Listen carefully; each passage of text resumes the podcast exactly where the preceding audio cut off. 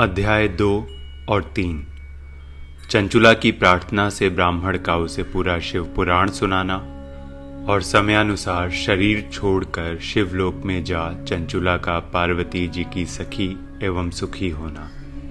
ब्राह्मण बोले, नारी, सौभाग्य की बात है कि भगवान शंकर की कृपा से शिवपुराण की इस वैराग्य युक्त कथा को सुनकर तुम्हें समय पर चेत हो गया है। ब्राह्मण पत्नी, तुम डरो मत, भगवान शिव की शरण में जाओ। शिव की कृपा से सारा पाप तत्काल नष्ट हो जाता है। मैं तुमसे भगवान शिव की कीर्ति कथा से युक्त उस परम वस्तु का वर्णन करूंगा जिससे तुम्हें सदा सुख देने वाली उत्तम गति प्राप्त होगी। शिव की उत्तम कथा सुनने से ही तुम्हारी बुद्धि इस तरह पश्चाताप से युक्त एवं शुद्ध हो गई है। साथ ही तुम्हारे मन में विषयों के प्रति वैराग्य हो गया है। पश्चाताप ही पाप करने वाले पापियों के लिए सबसे बड़ा प्रायश्चित है। सत्पुरुषों ने सबके लिए पश्चाताप को ही समस्त पापों का शोधक बताया है। पश्चाताप से ही पापों की शुद्धि होती है। जो पश्चाताप करता है वही वास्तव में पापों का प्रायश्चित करता है, क्योंकि सत्पुरुषों ने समस्त पापों की शुद्धि के लिए जैसे प्रायश्चित का उपदेश किया है वह सब पश्चाताप से संपन्न हो जाता है। जो पुरुष विधि पूर्वक प्रायश्चित करके निर्भय हो जाता है पर अपने कुकर्मों के लिए पश्चाताप नहीं करता, उसे प्रायः उत्तम गति नहीं प्राप्त होती। परंतु जिसे अपने कुकृत्य पर हार्दिक पश्चाताप होता है वह अवश्य उत्तम गति का भागी होता है, इसमें संशय नहीं है। इस शिव पुराण की कथा सुनने से जैसी चित्त शुद्धि होती है वैसी दूसरे उपायों से नहीं होती। जैसे दर्पण साफ करने पर निर्मल हो जाता है, उसी प्रकार इस शिव पुराण की कथा से चित्त अत्यंत शुद्ध हो जाता है, इसमें संशय नहीं है। मनुष्यों के शुद्ध चित्त में जगदम्बा पार्वती सहित भगवान शिव विराजमान रहते हैं। इससे वह विशुद्ध आत्मा पुरुष श्री सांब सदा शिव के पद को प्राप्त होता है। इस उत्तम कथा का श्रवण समस्त मनुष्यों के लिए कल्याण का बीज है। अतः यथोचित मार्ग से इसकी आराधना अथवा सेवा करनी चाहिए। यह भव बंधन रूपी रोग का नाश करने वाली है।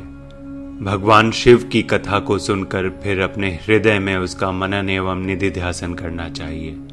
इससे पूर्णतया चित्त शुद्धि हो जाती है। चित्त शुद्धि होने से महेश्वर की भक्ति अपने दोनों पुत्रों ज्ञान और वैराग्य के साथ निश्चय ही प्रकट होती है। तत्पश्चात महेश्वर के अनुग्रह से दिव्य मुक्ति प्राप्त होती है, इसमें संशय नहीं है। जो मुक्ति से वंचित है उसे पशु समझना चाहिए, क्योंकि उसका चित्त माया के बंधन में आसक्त है। वह निश्चय ही संसार बंधन से मुक्त नहीं हो पाता। ब्राह्मण पत्नी, इसलिए तुम विषयों से मन को हटा लो और भक्ति भाव से भगवान शंकर की इस परम पावन कथा को सुनो। परमात्मा शंकर की इस कथा को सुनने से तुम्हारे चित्त की शुद्धि होगी और तुम्हें मोक्ष की प्राप्ति हो जाएगी।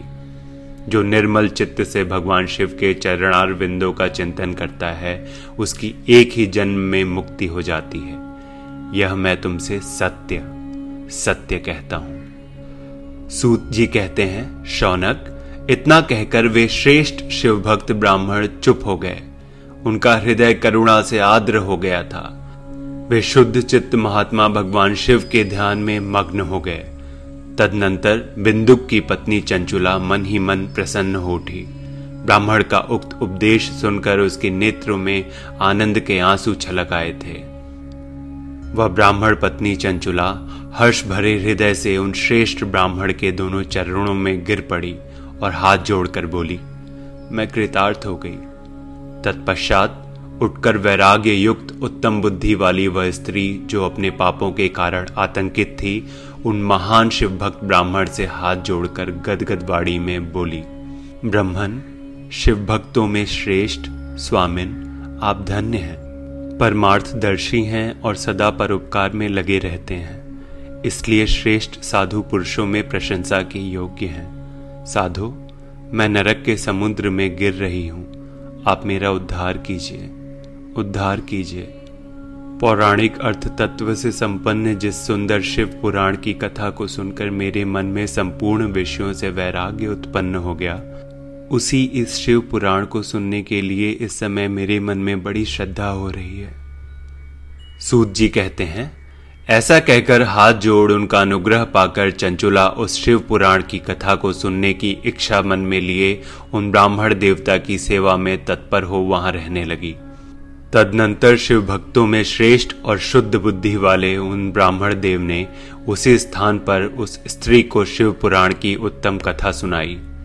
इस प्रकार उस गोकर्ण नामक महाक्षेत्र में उन्हीं श्रेष्ठ ब्राह्मण से उसने शिव पुराण की वह परम उत्तम कथा सुनी जो भक्ति, ज्ञान और वैराग्य को बढ़ाने वाली तथा मुक्ति देने वाली है।